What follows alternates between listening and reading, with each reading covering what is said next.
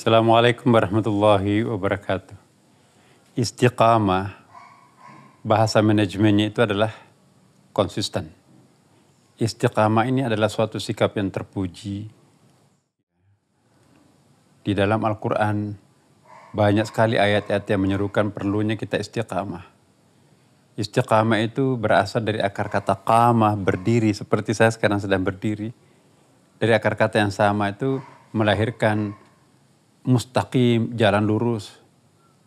Dari akar kata yang sama, aqimu, aqimu sholat, dirikanlah sholat. Dari akar kata yang sama juga lahir apa yang disebut dengan istiqamah. Jadi istiqamah itu artinya bertahan konsisten menjalankan prinsip-prinsip yang sudah dijadwalkan, diprogramkan. Orang yang istiqamah ialah orang yang konsisten mempertahankan nilai-nilai hidup yang telah ditancapkan dalam batinnya. Setiap orang sering kali kelemahannya adalah tidak konsisten. Di mana ada angin bertiup di situ dia menghadap.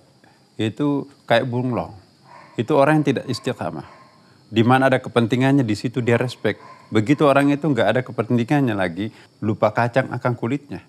Itu lawan daripada istiqamah. Kalau istiqamah itu betul-betul konsisten. Dalam keadaan seperti apa pun dia tetap komitmen, dia tetap konsisten, dan dia tetap bertanggung jawab dan dia tetap amanah dan dia tetap menjunjung tinggi nilai-nilai yang telah ditancapkan dalam dirinya. Orang yang istiqamah itu pasti akan menjadi orang penting. Orang yang istiqamah pasti akan diperbutkan banyak orang.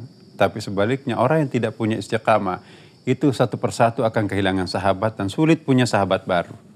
Karena itu mari menghargai istiqamah sebagai prinsip hidup kita Semoga ada manfaatnya untuk kita semuanya. Wassalamualaikum warahmatullahi wabarakatuh.